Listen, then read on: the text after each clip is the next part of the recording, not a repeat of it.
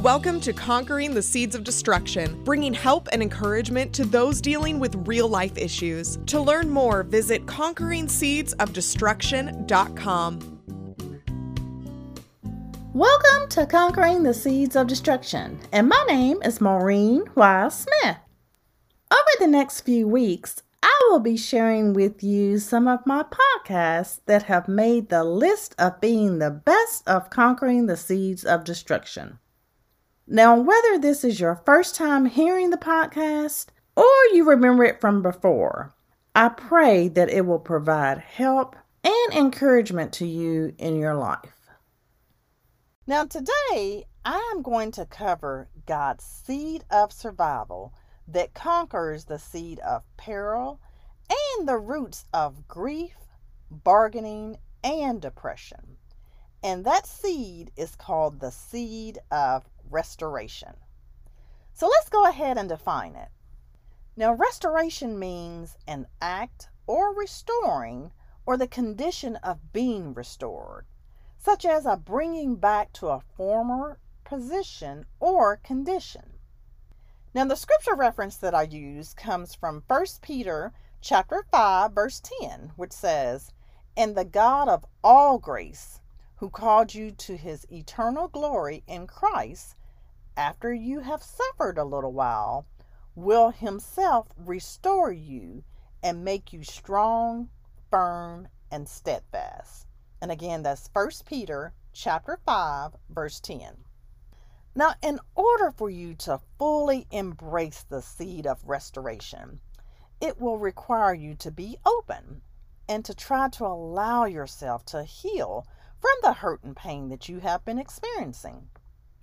I know that everyone has different levels of pain, and certain things affect everyone differently.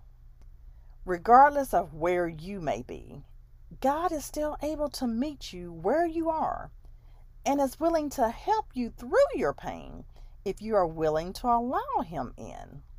Now, I know it is hard. I know you may not be ready to process or even relive the situation. I know you want things to be back the way they used to be. All of your feelings are valid, they really are. And you have a right to feel what you are feeling. The goal is for you to be able to process what you are feeling and to be able to move forward in those feelings. The one thing that is important for you to know is that God is there and He does want you to move forward. I don't know how long you have been in the seed or even the roots that you may be experiencing, but regardless of how long it has been, you have to understand that God is also aware of your situation and He wants to really help you. He knows how things have affected you, and He wants you to be able to take the first steps with Him to allow this to really just get past you. Now, in order to do that, let's go ahead and first just start with some questions. So, the first question I have is How do you start your day? if you're connecting with God, how much time are you spending with Him? Are you allowing yourself to express what you are feeling to Him?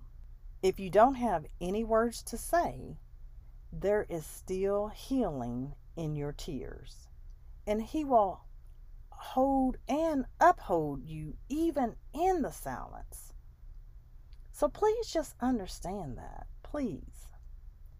The hard thing about dealing with the seed of peril and the roots of grief or bargaining or even depression is that with this particular seed and roots, it is not something that can just go away immediately because usually it creates a void in your heart, especially with the person that you cared for so deeply. Although it is hard to handle, God is wanting to restore you and allow you to have some hope so that you can keep moving. He wants that void to be replaced with the unconditional love that He has for you. And He wants you to open up your heart so that you can allow that to happen. When you make up your mind that you want things to get better for you, you will start the process by being true to yourself on how you feel. The days of saying that you are fine when in reality you are not fine will now start to come to a stop. He wants you to be true to Him, but more importantly, He wants you to be true to yourself. You can't keep denying that you feel okay when you don't. You also can't pretend to be okay to others when you know you're not okay. It becomes extremely important to acknowledge that you need some help. Once you are honest with yourself, not only will God help you, but He will also bring other people into your life so that you can get the help, the counseling, and even just the gentle attention that you need. Now, many times in our society, people have spent years trying to figure things out on their own. In some instances, it was done because people were just private. But in other instances, it was considered maybe weak or a lack of self esteem if you didn't display a sense of strength or confidence within yourself. As a result, people suffered quietly and their level of mental stability continued to diminish.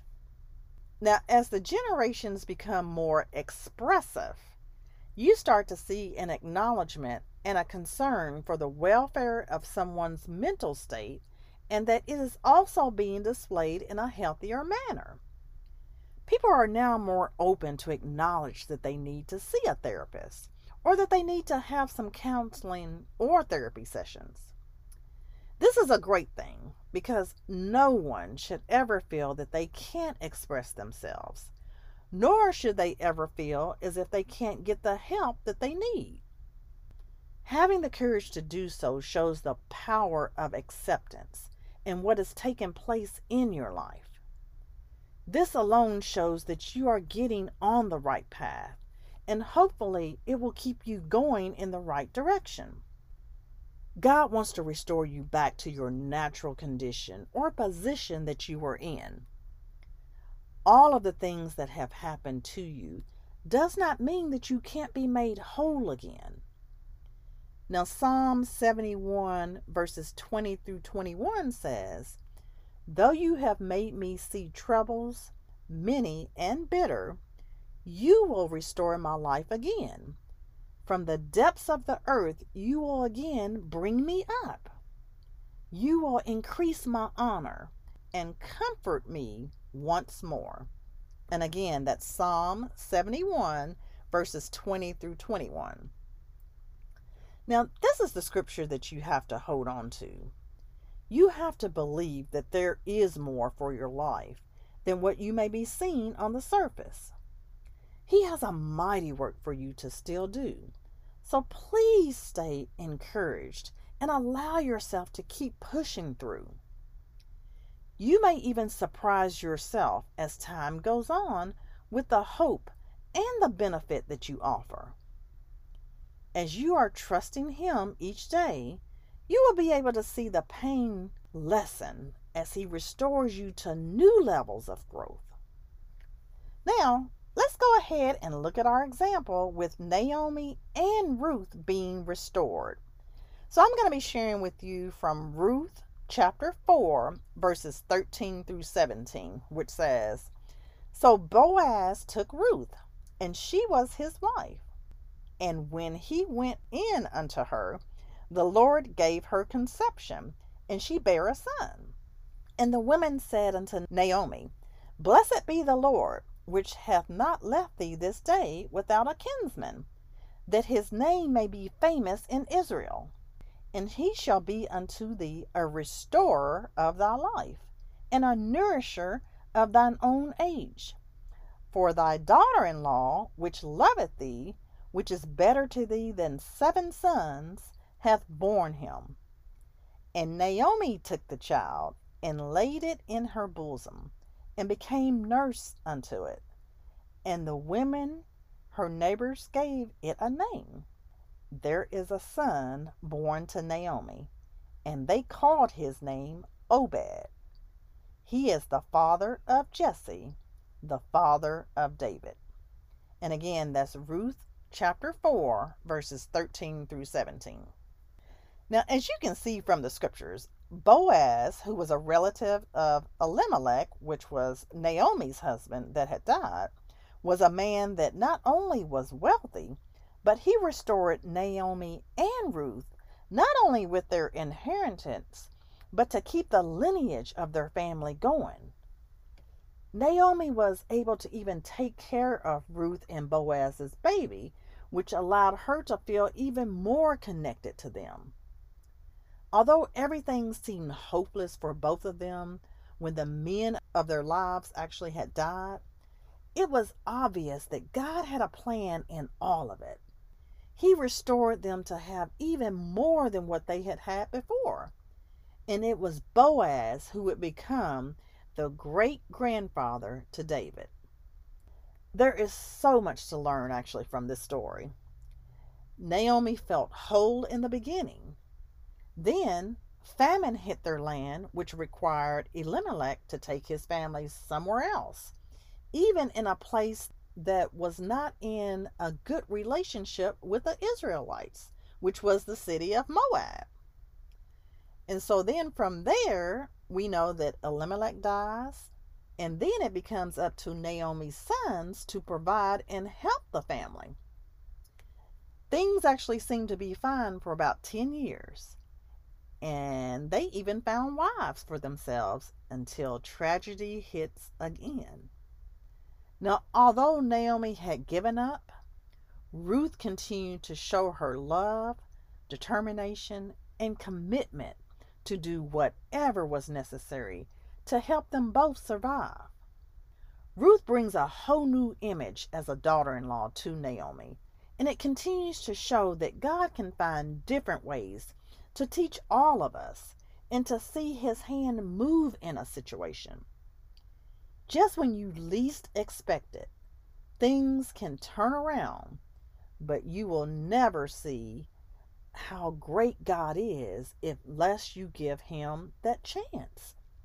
It becomes so important to not give up hope and to not give up on you and what God can still do in your life.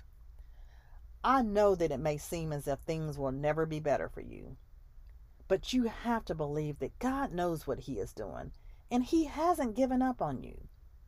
Now, although you have hit a hard time in your life, God doesn't want you to stay in that time frame or even in that mindset that you are in. He wants to use you in such a way that it will not only benefit you, but it will help someone else and ultimately build His kingdom. I know that you may not feel like helping someone else when you are feeling hurt or depressed. You may not have the desire or the energy to relate to anyone. So, in your eyes, it is more comfortable to avoid people and to just stay in your own situation.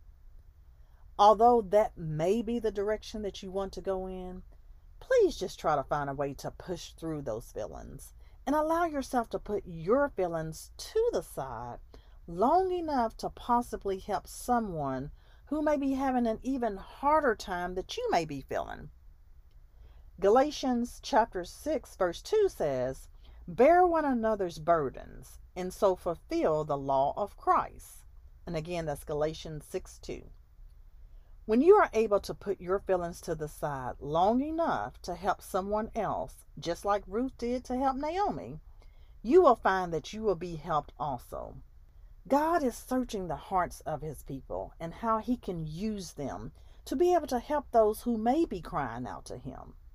He doesn't want anyone to suffer, and he wants people to know that he is there to help them and to comfort them and to restore them back to where they need to be.